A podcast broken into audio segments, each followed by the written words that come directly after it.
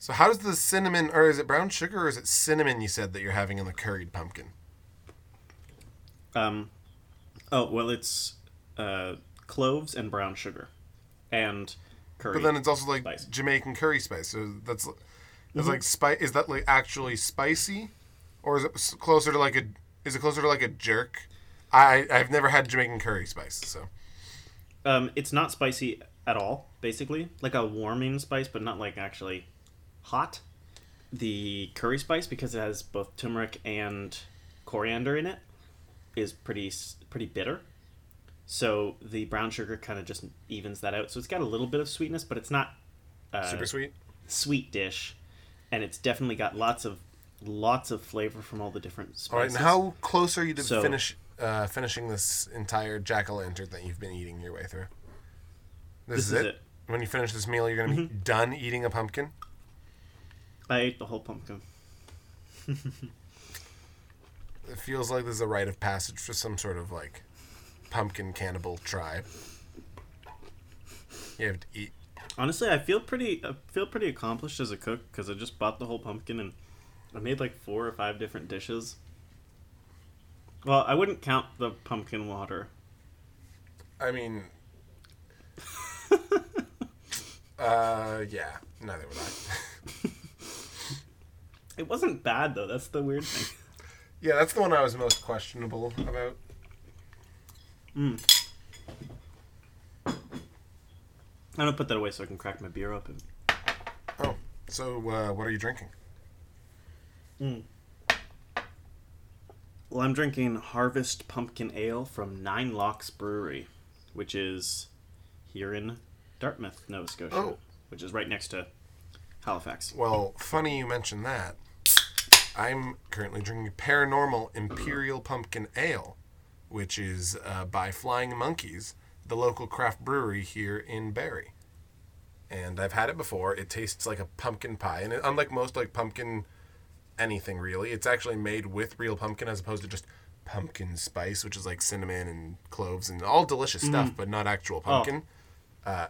I hate when people try to pass off pumpkin spice, which is just like pie spices. So this has actually got pumpkin in it, and I've had it before, and it tastes like pumpkin pie. Uh, let me see the ingredients.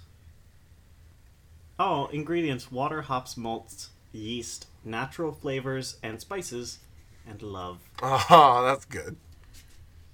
Oh, what? How sweet. Um, I've never tried this beer before. Oh well, give me a quick review. I will. Okay. Taste. Yeah. Okay. So, oh, that's interesting. It's nowhere near as pumpkiny as the literal pumpkin I was just eating, but it's pretty good. Honestly, it's uh, it just kind of How has strong a, is it? nice. Oh, um it is Hmm. five point two percent with an IBU of twelve, so not very bitter at all. It's not. It's not Oh, bitter. this is amazing, uh, and it's also dangerous. This one's ten percent. Oh boy. Oh, it hits like a truck. I'm having a whole pint.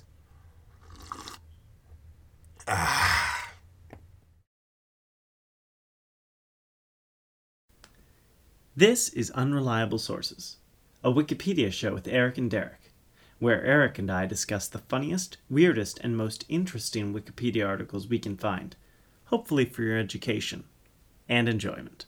Warning: Information shared may be unreliable after filtering through our brains. Side effects of listening to unreliable sources may include, but are not limited to, fearing William Shatner, flying from the moon on swans, Nazi werewolves, a robot boning, and having to pee really bad. So happy late Halloween, everybody! By the time this uh, uploads, it'll be after Halloween. Yeah. Um, but it's before Halloween when we record it, so that's the excuse we uh, have for this being a, a bit of a Halloween episode. Halloween's in a week. A week from today. Yes, actually.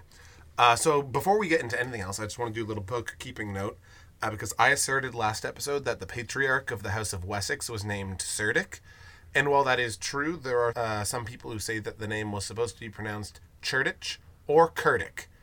So it's hard to tell Oh. with these ancient names where there's no one alive who you know knew the person or knew anyone who knew the person or knew anyone who knew anyone who knew the person, etc. So I figured I'd be upfront about that, lest Woden smite me. Fair enough. You know, on a similar note, I really enjoy the difference in pronunciation between ancient Latin and modern Latin uh, because You get you know how Julius Caesar. Veni Vidi Vici or Winnie Weedy Wiki. Yeah, exactly. That's what I was Oh, going to bring Derek, up. you can't pull the wool over my eyes. oh, I figured you knew it already, but you know, not everybody. Uh, for those who uh, were wondering, that's the very famous line, which translates to "I came, I saw, I All conquered. right, say it again so that it'll. Right? Yes, that that is no. Say it. Say it again, but say it better with more confidence. I came, I saw, I conquered. exactly, and I love that line. Um. So, do you want to go first today, or should I go first? Ooh, that's a good question. Good question. Who went first last time? Uh, you did with the beer flood. Oh yeah, it was very topical because I spilled beer on myself. Um, you know what? Why don't you go first? Um, given that it's a Halloween episode, I started with werewolves because they're my favorite gothic horror monster. Vampires can suck it. Team Jacob for life. so, some quick etymology. Werewolf comes. From, yes, I love etymology. And oh, so, werewolf uh, comes from the Old English words wer, meaning man, and wolf, meaning, well, wolf. so it literally means man wolf, which is pretty apt. But before werewolf, though, or the word werewolf anyway, there was the Greek lycanthrope, which comes from the Greek words lykos, meaning wolf, and anthropos, meaning man. So man wolf or wolf man, pick your poison. Wolfman. then- Unsurprisingly, the werewolf uh, is a quite common European folkloric figure and has many variants on how or why they transform and such.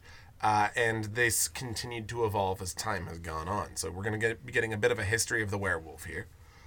Um, and Wikipedia notes that belief in the werewolf uh, developed in parallel to the belief in witches and has its own less famous set of werewolf trials similar to the witchcraft trials that led to the unfortunate execution of poor Anna Göldi back in episode 2.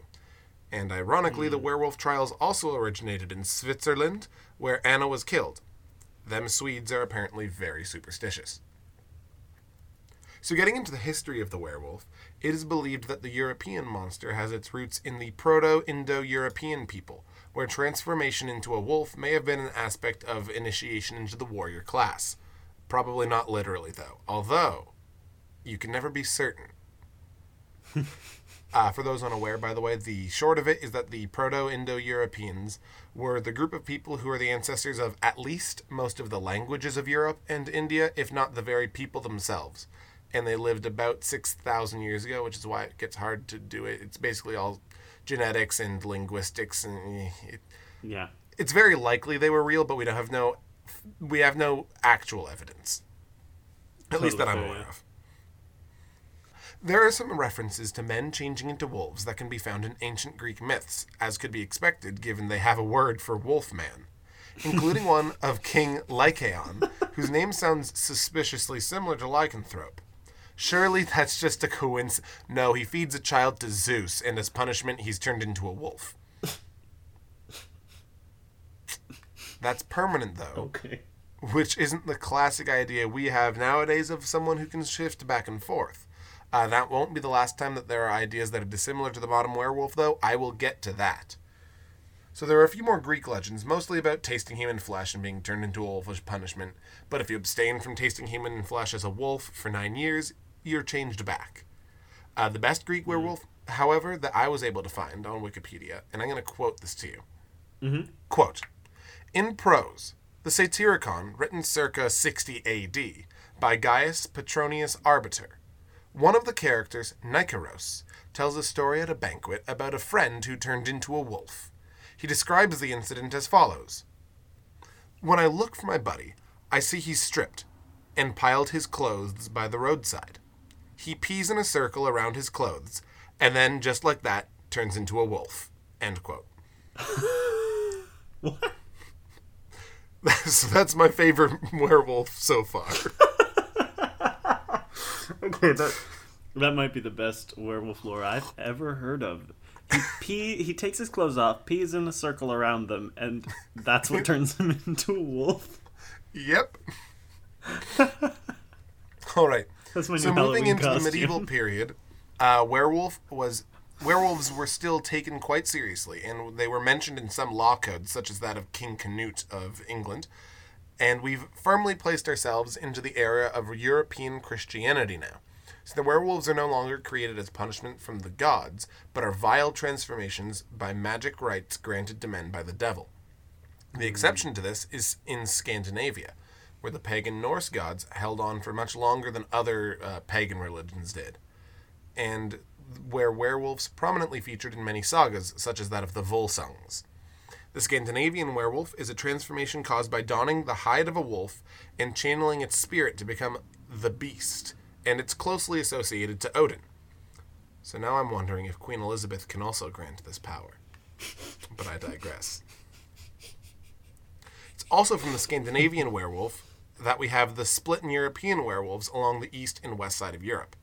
And interestingly, the eastern werewolf is often associated with the vampire, being an undead body that turns into a blood drinking wolf at night and then returns to its human corpse form in the morning. That's interesting. Very different from what we Yeah. Imagine. Usually, werewolves and, and vampires are kind of traditionally associated as being enemies, but here we go.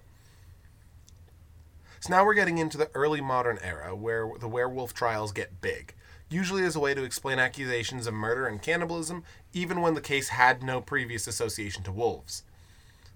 Uh, one possible driving factor for the werewolf legend is believed to be the simple fact that werewolves, and thus wolves, are the most feared predator in Europe, so these tales are bound to appear.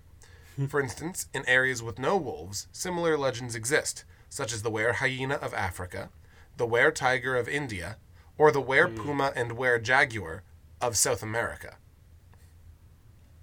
wow.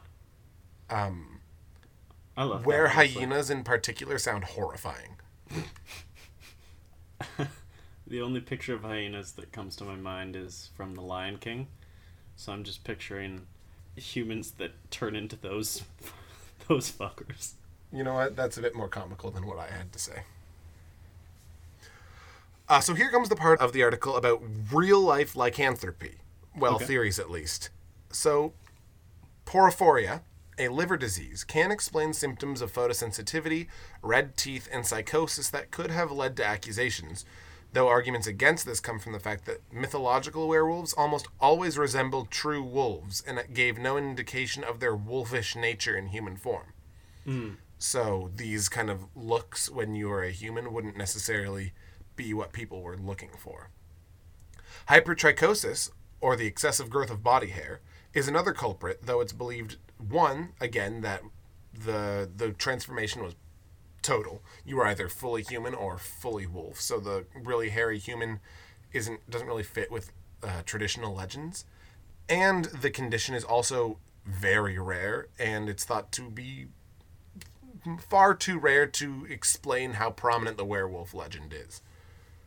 Uh, rabies is another disease that gets tossed around due to the symptoms of the disease being very similar to the legend, but the connection of passing it on via bite is a red herring because of the that part of the werewolf legend is a relatively recent belief.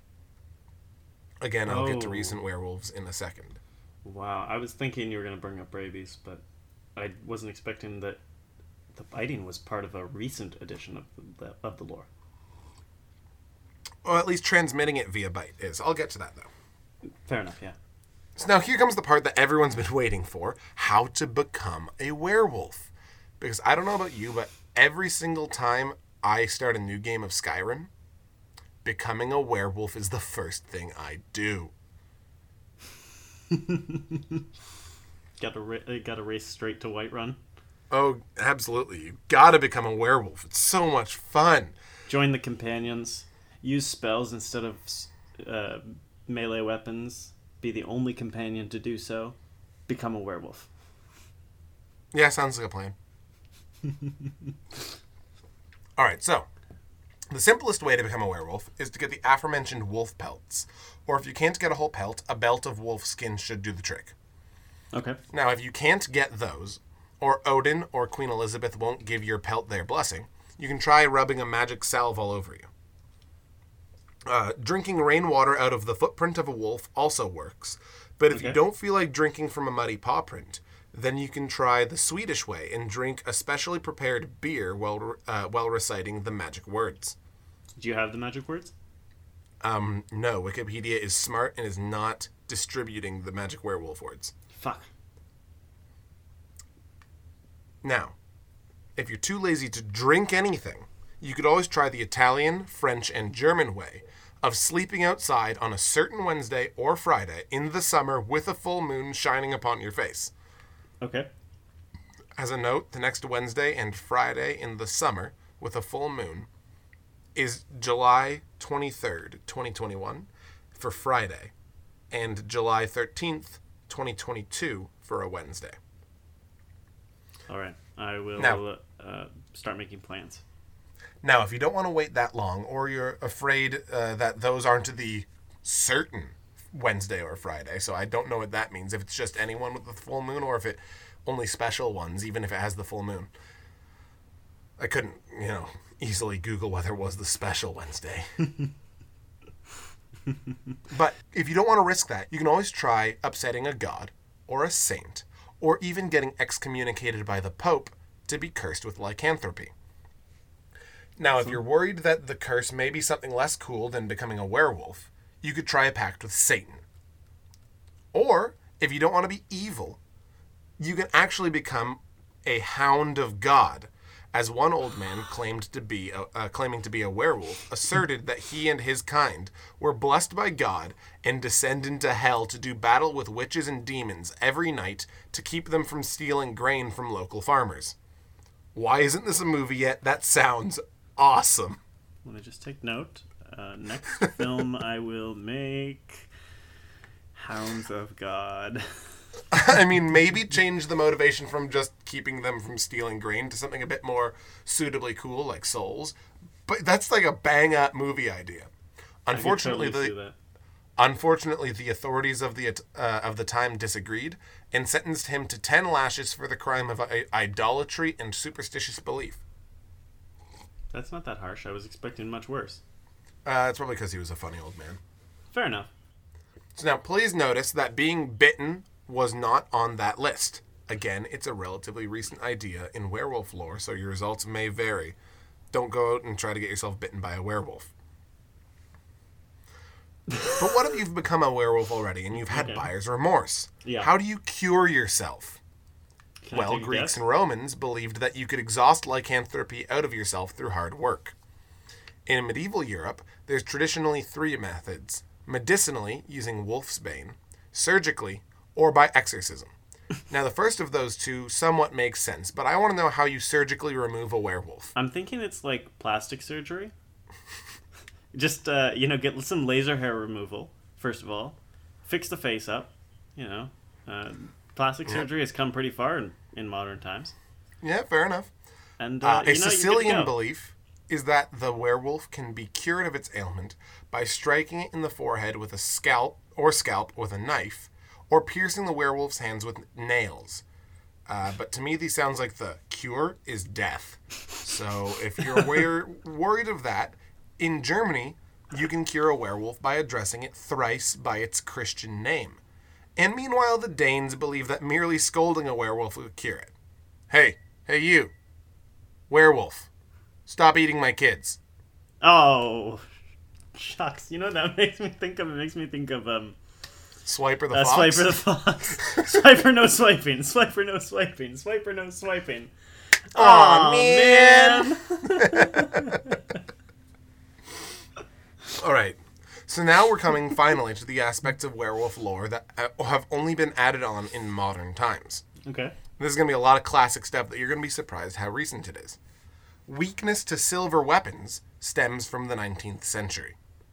Okay. The yeah. first werewolf as an anthropomorphic human wolf hybrid comes from the movie Werewolf of London from 1935. Um, the trend of werewolves as more tragic or heroic uh, also is a recent invention. Hashtag Team Jacob. immunity to weapons that aren't silver, so not just a weakness to silver weapons, but total immunity to non silvered weapons, originates in the 1941 film The Wolfman. And as previously stated, the werewolf's bite is a modern uh, uh, idea with no notated origin point, but uh, it is notated as having been a relatively recent idea of turning with the wolf bite.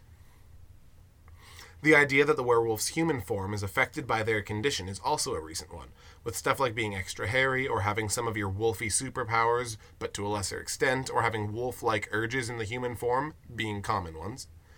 And finally, this one's going to surprise you because this is the big daddy of them all Yeah. transformation on the night of the full moon, while present in some aspects of werewolf lore earlier, only became an integral part of werewolvery recently, with the first cinematic full moon transformation occurring in 1943's Frankenstein Meets the Wolfman. Okay. 1943. That's less than 80 years ago. That's how. That's like the most integral werewolf thing, is they turn out under the full moon. It's less than a century old. It's less than 80 years old. I don't know what to say. My grandmother is older than werewolves turning at the full moon. I, I'm a little speechless, honestly. I, I, I don't know what to say. That's like the werewolf thing. That is the werewolf thing. And it was only Exactly. it only came up in 1943. Yep. And uh, here's the best part. That's not even the most surprising part about the werewolf page on Wikipedia, because the last section caught me completely out of left field. And it was called Nazi Germany. So to read the whole section, quote Nazi Germany used werewolf as the mythological creature's name is spelled in German. Uh, that's W E R W O L F. It's basically the same thing, but Nazi Germany used werewolf as the mythological creature's name is spelled in German in 1942 to 43 as the code name for one of Hitler's headquarters. In the war's final days, the Nazi Operation Werewolf aimed at creating a commando force that would operate behind enemy lines as the Allies advanced through Germany itself. Two fictional depictions of Operation Werewolf the U.S. Uh, television series True Blood and the 2012 novel Wolf Hunter by J.L. Bennett mixed the two meanings of werewolf by depicting the 1945 die-hard Nazi commandos as being actual werewolves. End quote. I've heard a lot of um, far out there, like you know, even within the Marvel comic universe and a little bit within the cinematic universe within with the Nazis like using alien technology and Hydra weapons, that kind of stuff. yeah, all of that kind of stuff. But werewolves? Now that's Nazi werewolves. That's a new one. not where I- I thought this episode would be taking me when I decided to learn about werewolves. Nazi werewolves. yeah, Nazi werewolves. Nazi So- werewolves. From werewolf, I decided to jump to the case of Peter Stump, one of the most famous werewolf trials in history. Mm-hmm. Right off the bat, he died on October 31st, 1589, on Halloween. Okay, now How that's a good perfect is that? I mean, I mean, sucks for him because he probably wasn't a werewolf, but from the sounds of it, he still wasn't a great guy, so, like, I'm not going to be as sympathetic as I was with Anna Göldi. So, also known as the Werewolf of Bedburg, Peter Stump was a German serial killer accused of werewolvery, which is a real word, witchcraft, and cannibalism. Okay. The most comprehensive source of his story comes from a pamphlet published in London in 1590, of which only two copies still exist, and it's a translation from an original German source that did not survive to the present day. It describes Stump's life, the crimes he allegedly committed, and includes statements from neighbors and witnesses to those crimes.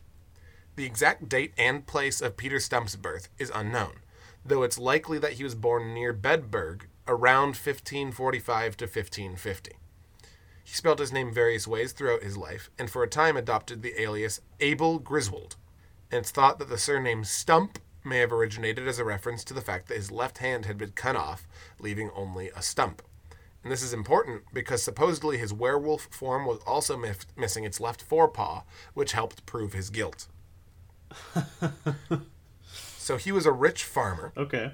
and a widower and had two children a girl of roughly 15, and a son of unknown age. So 1589 rolls around, and his trial becomes one of the most famous werewolf trials in history. After being stretched out on a rack, because of course torture was involved, Yeah. he confessed to practicing black magic since his childhood. And as a part of this confession, he claimed that the devil gave him a magic girdle, which enabled him to turn into, quote, the likeness of a greedy, devouring wolf, strong and mighty, with eyes great and large, which in the night sparkled like fire, a mouth great and wide, with most sharp and cruel teeth, a huge body, and mighty paws, end quote and removing the belt would turn him back to his normal form. After his arrest, the belt was surprisingly never found. he also confessed to spending 25 years attacking livestock as well as men, women, and children, including, and this quote gets a bit graphic, so people who are squeamish, you have been warned, quote, 14 children and two pregnant women, whose fetuses he ripped from their wombs and ate their hearts panting, hot and raw, which he later described as dainty morsels. One of the 14 children was his own son, whose brain he was reported to have devoured. End quote. That is dark. Wow. Yeah, dark stuff. And to top it all off, he was also accused of having an incestuous relationship with his daughter, who was sentenced to die with him because that's fair. Yeah, it's uh, medieval, or not even medieval. We're getting into the Enlightenment at that point, but uh, yeah, that's uh, that's fair. Apparently, he also fucked a succubus, sent to him by the devil. Wow.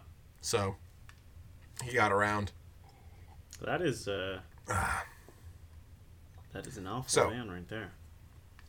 Another warning for incoming graphic descriptions, because I'm going to read Wikipedia's entire section on his execution verbatim. Quote The execution of Stump on the 31st of October, 1589, alongside his daughter Sybil and mistress Catherine, is one of the most brutal on record. He was put on a wheel where flesh was torn from his body in 10 places with red hot pincers, followed by his arms and legs being broken with the blunt side of an axe head to prevent him from returning from the grave before he was beheaded and his body burned on a pyre. His daughter and mistress had already been flayed and strangled and were burned along with Stump's body. As a warning against similar behavior, local thor- authorities erected a pole with the torture wheel and the figure of a wolf on it, and at the very top they placed Peter Stump's severed head. End quote Wow. apparently Bedburg really did not like werewolves. Or serial killers who kill 14 children and two pregnant women. So, Or cannibals. Or rapists. So, you know what? I can agree with the people of Bedburg here. I mean, I mean, it was brutal, but I don't like those people either. So, after that, there's a section on his appearances in popular culture, a few songs, a reference in a Scooby Doo movie, and a few books and TV shows, and an appearance in a Doctor Who audio drama so absurd, I'm going to directly quote the synopsis Wikipedia gives to round this whole thing about him off. Quote In the Doctor Who audio drama, Loups-Garoux, Peter Stubb was in fact a werewolf. He managed to escape before he was executed and lived for another five centuries. He was defeated by the Fifth Doctor in Brazil in 2080. It is implied that he ate both the Grand Duchess Anastasia and Lord Lucan. End quote. So you know the missing, uh, the missing Russian princess. He ate her. And Lord Lucan, I, I did a quick look up. He's he was like a lord in England that got notoriety for being a mob boss and then also went missing Yeah. before his trial was finished. So apparently he ate him too. Seems he ate all the people who are mysteriously missing. Maybe he ate my dad when he went to go out c- getting cigarettes. That's not true. Your dad's not missing. Yes, my dad is lovely. Your dad is not missing, nor did he leave. he's he's a wonderful man. um, So yeah, that's uh, just absurd. He lives for 500 years, gets defeated by the Doctor in Brazil in 2080, eats the Princess Anastasia. Did you say 2080? Yes. That's So he's still out there at large. the future. Oh, it, I guess it's Doctor Who. That's that makes so much more sense. Oh yeah, because him living for 500 years makes perfect sense. But how could we know what happened in the future? anyway, so that's where I ended my first dive because I was I'm aware that that was pretty long. Yeah, for the first Um, so what did thing you I get went into? on this week, I looked at the page for Cyrano de Bergerac. Okay. Now, Cyrano de Bergerac is, or was, a, a real French poet who lived from 1619 to 1655. But he's most famous for a play that was written about him by Edmond Rostand in 1898. That's the play I watched that inspired me to look him up. The All right. first line on his Wikipedia page describes him as a French novelist, playwright, epistolarian, and duelist. The interesting word there being epistolarian, which I had to look up because I had no idea what that was, and when I clicked on it, it took me to the Wikipedia page for letters with no explanation. But then, after further search and and a little bit of etymology on my side, I found out that it comes from the Greek word epistolo. That's probably not the right accent to use, but epistolo, which means to write letters, and Arian being someone who does that, right? So, epistolo, someone who writes letters. Isn't that interesting? Yes, I was not aware of what it was either, and I was just assuming you'd either explain it or it wasn't that important, and I could continue pretending like I knew what it was. Um, anyway, I don't want to get into the the play because this is actually about the the man himself. Man? But I do have a little bit to say about the play. Um, it was very well researched, mostly true, even down to like the names of the people who were there at the battle that takes place in in the play. But very interestingly, the play introduced the word panache to the English language. Do you know the meaning Oh. of that word? I do, but are you talking about a play that introduced a word to the English language? Yes. Put a pin in that, people. okay. Panache literally means plume, and th- they were the plumes that were worn on hats and helmets. And Yeah. it, it's very famous from uh, King Henry IV of France, who led his army with the war cry, Ralliez-vous à mon panache blanc, which means follow my white plume. And the meaning in English describes someone who has a flamboyant manner and reckless courage. So Yeah. I just thought that was a little interesting uh, that it introduced this new word. Well, it was already a French A word, very but useful word. yes. So for his actual life, there is so little that is known because it was just very vague. I mean, there's bits and pieces, but it's a lot of the boring stuff. Like he moved from here to here, and he lived in this city for a while, and his father didn't like that he moved to the city and wouldn't give him money. All the all the boring stuff. But I, I'm going to skip over some of that to get to some more interesting stuff, especially because I Yep. actually went on a deep dive after this. But I was very interested because he was a novelist and playwright. And he wrote a series of novels. The first of which being The Comical History of the States and Empires of the Moon, which was published posthumous, uh, posthumously, and it was a satire. It was also considered to be one of the earliest works of science fiction, and I'm just going to read you the plot because I, I don't think I could do better than this. Hit me. The book is narrated in the first person by a character also named Cyrano. Cyrano attempts to reach the moon to prove that there is a civilization that sees the Earth as its own moon. He launches himself into the sky from Paris by strapping bottles of dew to his body, but lands back on Earth. Believing he had. You know, I wait. I'm sorry. I'm so sorry. Straps bottles of dew. Yeah, like morning dew. All all I can imagine now is just a really bad '90s commercial for Mountain Dew. Continue. Okay.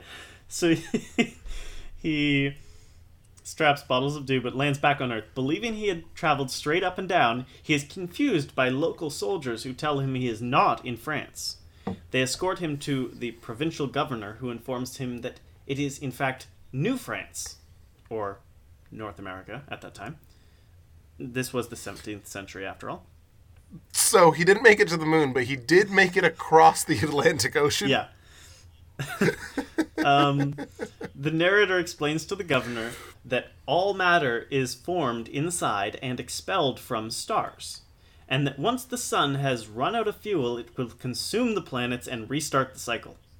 Pretty accurate.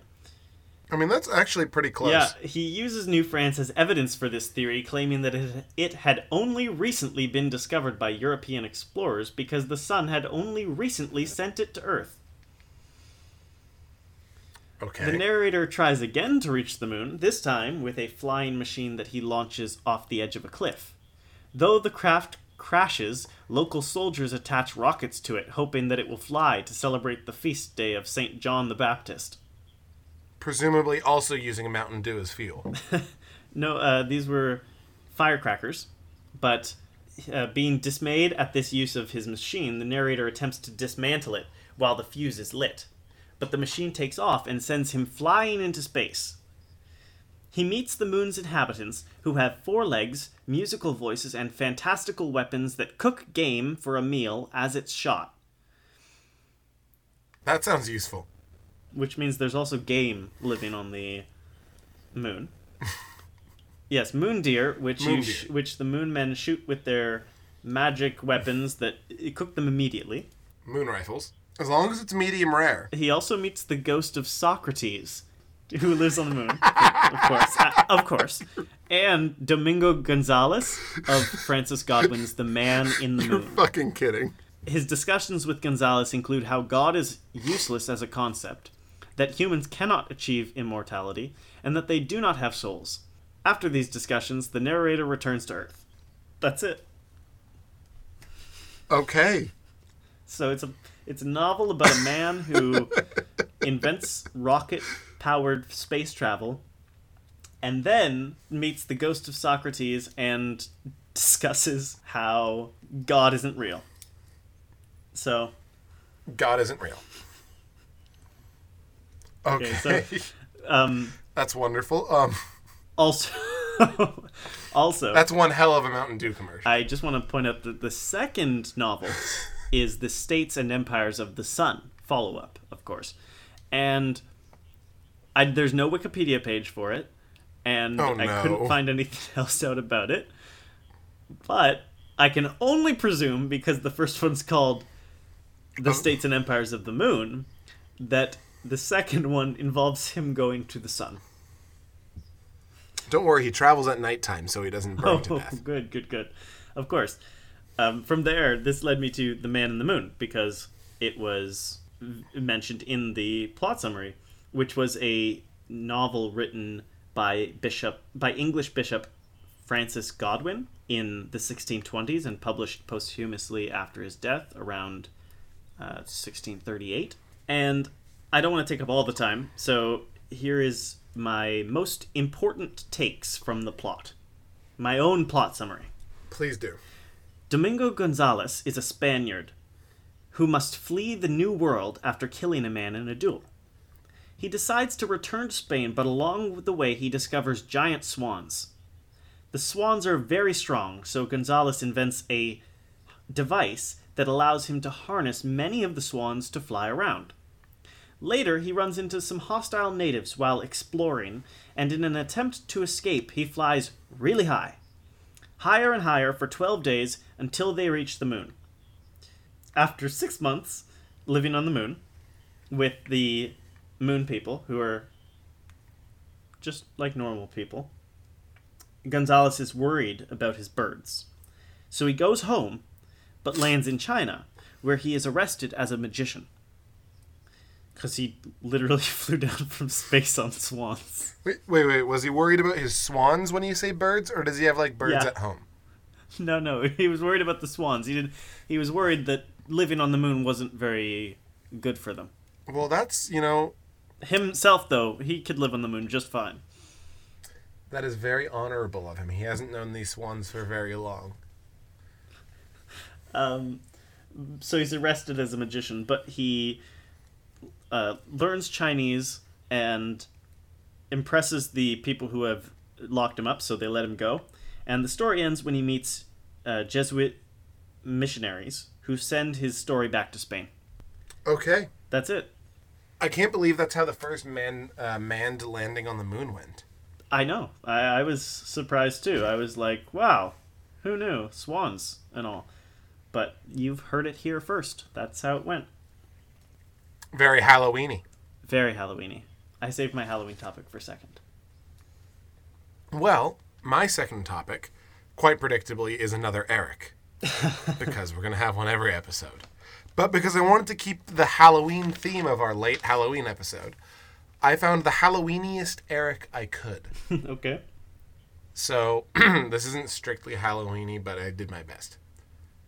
Eric the Robot was built in 1928 by World War I veteran captain William Richards and an aircraft engineer named Alan Rifle, and he was the first ever British robot. So I hope robots are Halloweeny enough for you because we're going to get into his story. He was constructed to open the exhibition of the Society of Model Engineers at London's Royal Horticulture Hall. The reason he was built was because King George VI, who was then only the Duke of York, cancelled on them, and Richards, who was the exhibition's secretary, offered to make a man out of tin to take the future king's place. So during the opening, Eric stood up, bowed to the gathering, and delivered a four minute long opening address. Eric took two men to operate, and his voice was delivered by a radio signal. So it wasn't like someone recording it and then it being radioed. Like they programmed his voice, Okay. and Yeah. it was converted into radio and sent to him, and then he spoke it. At least I, that's how I understand it to have worked. Uh, despite being able to sit and stand, Eric couldn't move his legs in a way as to allow him to walk. You can decide whether that's about me or the robot. and his chest was emblazoned with the letters RUR as a reference to a robot manufacturing company from a play called RUR. After his appearance in London, Eric went on a tour across the US and in New York introduced himself as, quote, Eric the Robot, the man with no soul. And I feel like that's a direct attack on me. The New York press, however, described him as the perfect man, which I think is more understandable. and sometime after his US tour, Eric just vanished. Nobody knows what happened to him. I like to believe he's living his best life out in that secret island that has Freddie Mercury, Elvis Presley, Michael Jackson, you know, all of them on it. Yeah. Yeah, I, I prefer to believe that's where Eric is, but the world may never know. However, in 2016, the London Science Museum succeeded on a Kickstarter to have Eric rebuilt, working from archived material, and he's now a part of their permanent collection. Eric oh. 2.0. That's that's sweet. The page goes on to talk about another robot build by Richards in the 1930s. And yes, that's as specific as we get, not a date, just the 1930s. And his name was George. George toured the world and could deliver speeches in many different languages, not only English. And while Eric cost 140 pounds to build, George cost 2,000 pounds. Getting a rough estimate for inflation, and using 1935 for George because that's the middle of the 30s, that puts Eric as costing 8,853 British pounds today, or $15,159.47 Canadian, and $11,543.72 American cents. You know, that was actually a lot less than I was expecting. George cost, uh, in today's money, either 143,175 pounds and 27 pence, or 245,166 dollars and 75 Canadian cents. So George was significantly more expensive than Eric. Oh my, that that was a lot more. The second one. I also feel compelled to mention the fact that uh, one of the people that I play D and D with, Boyle, plays a Warforged character, and Warforged are the closest that you can get to playing a robot in uh, official D and D material. And his character is also named George. Looking at the picture they gave of George, that's the only headcanon I'm ever going to have. He looks wonderful. I'll send you a picture Please do. later. I want to see it. So I'm quite fond of the aesthetic of having robots with normal names instead of like just mashing a keypad and then adding some hyphens and numbers and calling it a day. George, Eric, is much better than XWC3495 hyphen 8469 420. I just like it. I, I like the aesthetic better. So after I was done learning about Eric and George, I decided that I was rather tempted to follow up on King George VI, but I know that that rabbit hole would take me on another deep dive into the English royal family, and not only was my last trip a bit long on werewolves, but we don't want to have Queen Elizabeth's family dominate the podcast two episodes in a row.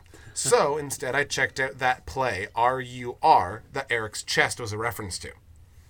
Mm-hmm. It was written by a Czech playwright named Karl Kapek in 1920. So RUR stands for Rosomovi Universamani Robati, or in English, Ros- Rossum's Universal Robots. It premiered in January 25th, 1921, and it actually introduced the word robot to the English language. So we're coming back to plays introducing words to the English language. and it also introduced robot to just science fiction as a whole. Which originally I was just planning on giving a summary of the play, and I'm already learning more than I expected to. This is why I love Wikipedia. So, RUR was a really influential play, and by 1923 it had already been translated into 30 languages. And I am going to give a plot synopsis real quick, but before I do, it's important to note that these robots are made of synthetically uh, created organic material, not machinery. So they're actual people y looking creations. So, the synopsis. Yeah, it's kind of gross. like flesh golems. yes. Uh, Uh, it's got more in, more in common with Frankenstein than with George. So the plot synopsis: It's a three-act play with an epilog Act one: The year is 2000, and Helena travels to the island where Rossum's Universal Robots factory is located. She gets given a quick history lesson about the factory, which was founded in 1920 after a man discovered how to make synthetic life and decided to try and prove that God doesn't exist. His nephew, however, thought making tons of money was a better idea, and thus the factory was born. Flash forward to the present, and it turns out Helena is a member of the League of Humanity and wants to give the robots rights. The factory manager convinces her that that's dumb, and they get engaged. Wikipedia does elaborate that he forces her into it, though, so. Yeah, that's weird. Ah, Act 2. Ten years later. They go over the past 10 years of history and mention that human births are on a decline. Meanwhile, the worldwide economy is based on robot labor. Helena is shown two new robot models a man and a woman. The woman is literally named Robot Helena, which is weird. And, uh, and the real Helena burns the formula to make them, and we hear a word about a robot uprising that has begun on the mainland. Act 3. The characters lament the end of humanity while defending their role in causing it. One of the factory higher ups is killed trying to make peace, and then the robots storm the place and kill all the humans except the chief engineer because, quote, he works with his hands, like the robots. Epilogue Years have passed, and almost all humans are dead. The engineers trying to reverse engineer the formula Helena destroyed at the request of the new robot government so they can make more robots. I assume they can't reproduce on their own. Uh, it, Wikipedia didn't mention it. but the engineer is a mechanical engineer and doesn't know how biology works, so he's having a hard time of it. oh no. The robots offered to let him kill and dissect some of them if that will help, but he's not into that. But he gets an idea, though, and decides to go along with the killing and dissecting, and decides that he's going to dissect one of the two new robot models from Act 2. and then the other. Each time, the other one begs him to take them instead. The engineer determines that the new models have fallen in love, something the robots were previously unable to do because the older models had been very much devoid of having an id, ego, or superego. Calling them the new Adam and Eve, the engineer is happy giving the world to them, which I think is implying that these two new ones are capable of boning. So I know I said already that my next film idea is going to be um, Uh, the Hounds of God. Oh yes, uh, yes. My next film idea, Hounds of God. But like, we need to. I need to be involved in reviving this play. Has it been revived? Do we know that? Uh, it's actually it has a lot of references in modern culture because it's very significant.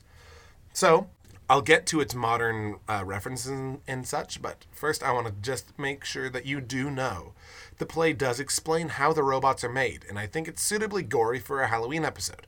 So I'm going to quote it directly. Okay. And I'm going to warn people this is a little bit gruesome. Quote There are descriptions of kneading troughs for robot skin, great vats for liver and brains, and a factory for producing bones.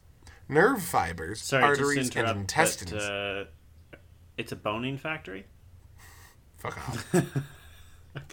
Nerve fibers, arteries, and intestines are spun on factory bobbins, while the robots themselves are assembled like automobiles. So they never have a child growing up phase, they are built. Yeah. Yeah, that's that's how his robots were built. And it wouldn't be an episode of our podcast if we didn't talk about etymology, We already did. which we've already done, but here's some more. okay. So, like I said, the word robot was originated in the English language by this play and replaced words like automaton or android that were more common beforehand. And it comes from the Czech word robota, which means forced labor and is derived from rab, which means slave. Wow, that's good etymology right there. That is that hits the spot. Ah, yeah, good. Yep. and it was well received in its time for its originality and had several adaptations, including in 1938 being the first ever piece of science fiction to broadcast over television. Mm, really? And uh, among the other ones, the most interesting one I found was in 2015, the play was performed by an all robot cast made entirely out of Legos. Really? Yes. That is awesome. That is awesome. Oh my gosh. And it's also been referenced in stuff like Futurama throughout the years, so it's a relatively well known play. That's awesome. Oh my god. Yeah. So that's where I ended my uh, second deep dive, having been very satisfied with finding out the origin of the word robot and just that play in general. You know what? That was an amazing. You know, bringing the whole thing around, word discovery to another word discovery, but Yeah, so that's that's where I ended my second dive. I only did four pages total, and I think I got a very good bang for my buck out of that. yeah. So seriously. you now have your Halloween topic, right? I do. I have a. I've saved the last topic. like I've saved like the last ounce of my beer to listen to this, so I'm going to shot it down now and then you can finish it. So for my topic, I wanted to get really Halloween themed, Okay, how Halloween themed? as much so as I could. So I'm going to be talking about Halloween, The holiday or not the, not the holiday, not the holiday, but the 1978 film by John Carpenter. Okay, yeah, I've never seen it. So today is October 24th, and tomorrow is October 25th, which happens to be the anniversary of when this film came out. When did the film release? October 25th, 1978. 1978, so that put it at 42 years old tomorrow. Awesome. I hope my Well- quick math is right, otherwise that's embarrassing. Well, I'm not going to double check. I have drank an entire Anyway. pint of 10% beer, so that's my excuse. Um, it's a very famous film, and it was directed and scored by one of my favorite directors, John Carpenter. And it's got a very famous score. Have you? Do you know it? Uh, nothing. I know virtually nothing about it. I know the main antagonist is named Michael Myers, but he's not Shrek. No. Yes, you're right. The antagonist is Michael Myers, and I'm, I'm I'll get to that.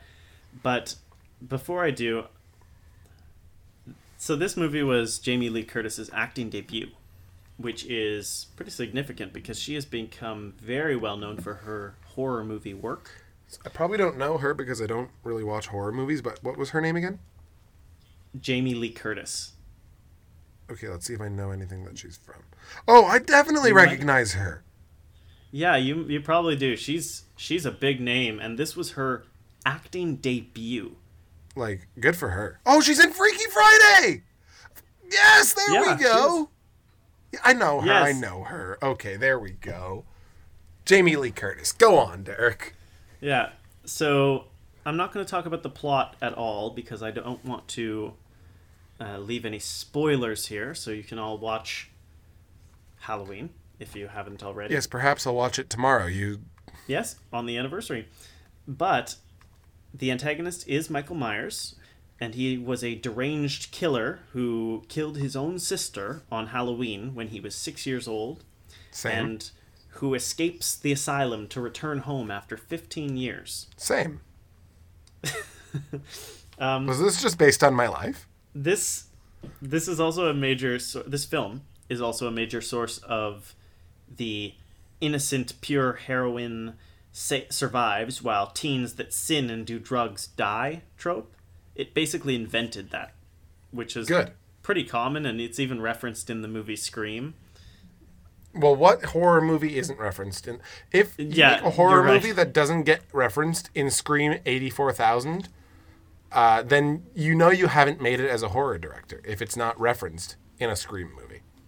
you're totally right King Kong got referenced in a Scream movie. It's not even a horror movie. i love scream as a movie just a side note here but i know i'm talking about one horror movie i love halloween I was talking about the holiday when I was about to say that I love Halloween. i love the holiday too It might be my favorite holiday, either that or Thanksgiving. I just love fall. I also do love Christmas though. very excellent. We'll talk about that on the Christmas episode. in the Christmas episode, which we will hopefully try to release before Christmas. Before Christmas as opposed to after Christmas. Anyway, I just mentioned Halloween too, which leads me to my next point that this film spawned an entire franchise of uh-huh. 11 films, some novels, comic books, and a video game. And these 11 films, some of them were unrelated, some were sequels, and some were reboots. There was a famous 2007 reboot directed by Rob Zombie, who they're a metal band. I don't know I'm- I'm much sorry. about this. I'm going sorry, off the Ro- notes here. Rob Sorry, what? Rob Zombie. Is that someone's name? I'm unsure. If Harris was here, I'd ask him. Uh, explain real quick who is Harris? My roommate. All right, because not everyone might know that. I'm going to look it up while you're continuing to talk. The most recent film was 2018's reboot, almost reboot, I guess, titled just Halloween, which serves as a direct sequel to the original and retcons films 2 to 10. Good, because I'm sure that those were bad. Well, I don't know if they were they were great. So perhaps there is actually a follow-up to 2018's version two follow-ups coming out in 2021 and 2022. So we'll have to see how those go. I haven't actually seen the 2018 version, but I might watch it between now and Halloween. Well, good to know. And while I have your attention, uh, I've looked up the Wikipedia page for Rob Zombie. So we're staying on brand here. Yeah. And Robert Bartleh Cummings, uh, known professionally as Rob Zombie, Yeah. is an American singer songwriter filmmaker. So it is a person, not a band. It's, however, a stage name. Yes. Unfortunately, Zombie isn't his actual legal name. That would be awesome if it was. So this film, Halloween, that we're talking about, the original Yes. 1978's version, was very successful. Relatively successful. It had a budget of only three hundred thousand dollars, and it had a box office earnings of seventy million dollars, which is not the highest box office earnings ever, but considering the the budget that they started with, that was a a massive return on investment, over twenty times return. Yeah, that's pretty good. One of my favorite things about this whole thing is that the Michael Myers mask, which has become an infamous Halloween staple now, uh, We're talking about the holiday at this point, right? Yes, the holiday. It has become a staple of the holiday, and you've probably seen it a white face, orange hair. Yeah, I recognize it. Kind of Yeah. loose. But the original mask that was actually used in the movie for the filming was a Captain Kirk mask that was purchased for $1.98 from a costumes shop and then painted and modified. They cut the eyes a little bigger. And I think that's particularly interesting because Michael Myers is the likeness of William Shatner. Is that weird or what? I think I think I was aware of that, but uh, yeah, that's Okay. that's pretty good knowledge to have. Yeah, I think that's just excellent. They, they did it as a cost saving measure. Like they bought Jamie Lee Curtis's whole wardrobe for $100 at J.C. Penney. Hey, that's what my wardrobe cost. That's what my wardrobe costs, and I don't mean one out- outfit. I mean my entire wardrobe. Uh, anyway, a couple more interesting facts about this film. Yes, please do. Because I'm staying away from the plot, I just have the fun facts. This one, particularly, I think you'll find interesting. Christopher Lee I love him, Sir Christopher Lee. Go on. was offered the role of the hero Dr. Sam Loomis. But he turned it down. And he Why later said, oh, he, he just turned it down at the time. Oh, but he's oh, okay. we- So we've got an explanation. But he later sorry. said it was the biggest mistake of his career. Oh, really? Yeah. And if you've seen the movie, it's a big role. It's like the the hero, the protagonist, and it was a good one. And I think it would have been awesome if Christopher Lee was playing that role. Fun fact: Christopher Lee has portrayed Dracula in more movies than any other actor. Really, that's awesome. That's Halloween themed too. There we go. Vampires are Halloween themed. Um, also, Carpenter created a fear meter to help Jamie Lee Curtis know what level of terror to act at. Because the scenes were filmed out of order, Jamie Lee Curtis often didn't know how much she was supposed to react in certain scenes, how scared she was supposed to be. So John Carpenter created a fear meter from 1 to 10 to instantly tell her how scared she needed to be, and she had different reactions and scream levels that would go along with each number. Anyway, that's all I have for this deep dive. I didn't go anywhere afterwards, I just stayed on the page, but Fair enough. I am happy to present Halloween, the film. Anyway, that's a you did you did a pretty bang up job of giving us the the Halloween episode without actually mentioning anything to do with the plot.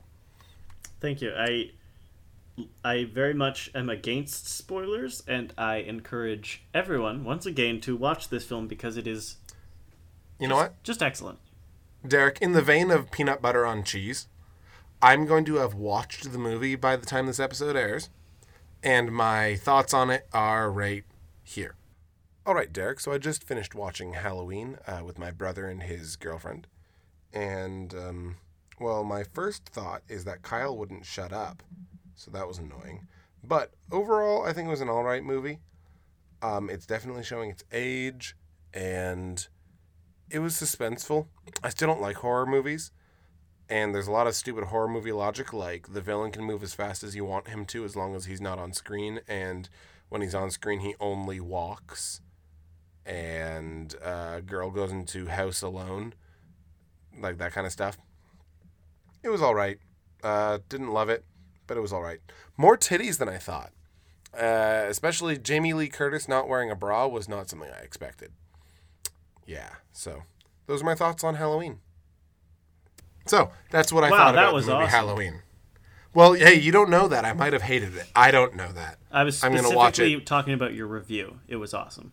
Oh, thank you. My review was clearly impeccable, and it's the review to Yes. give of this movie. Um, yeah. I hope it's spoiler So? free though. Oh, fine. I'll give a spoiler-free review. Jeez. Um, so that's the Halloween episode, folks. Uh, the last note that I have is uh, in font size 24 and bold letters. Uh, and I'm going to quote this note Don't forget to name the episode, you idiots. I was just about to say that. I, I was about to say we can't forget to name this episode. we, this is one of our running gags. We can't forget it Great. again. Great minds think alike. So, my initial thought is just calling it the Halloween episode, but that's kind of boring. You know, I I was thinking that too, but I think that's falling too much into the the friends naming scheme after we said the the one that we forgot. Yes, that's fair. That's fair. So here's my first one. Nazi werewolves. Nazi werewolves is good, but I feel like it might be a bit spoilery. You know what? I was thinking Nazi werewolves would be really good for the side effects at the beginning of the episode because it's Yeah. like quick. Um, you're right. We could call it. I feel like we can figure a way to call it the late something because it's our late Halloween episode. But calling something the late, like the late Christopher Lee, means that he's dead, which is also kind of Halloweeny. Mm, mm, I feel like there's something there we can do. um, hmm. Um. Or we could wait, wait, wait. We could call it plays that invented words. That's a great one. Very good. It just loops back to. That was so funny that we both had plays that invented words. How, what are the odds of us both coming to this Halloween episode with like, all right, so I'm going to be talking about this play that introduced a word to the English language for the first time. all right, so there we go. Episode four, plays that invented words. Excellent. Thanks for listening to Unreliable Sources. Derek and I hope you enjoyed it, and we would like to thank Wikipedia for everything we learned this episode. We are eternally grateful. Wikipedia is a non profit website and relies primarily on donations from people like us to continue sharing its knowledge for free. If you can, consider throwing a small donation their way. And until next time, never stop learning.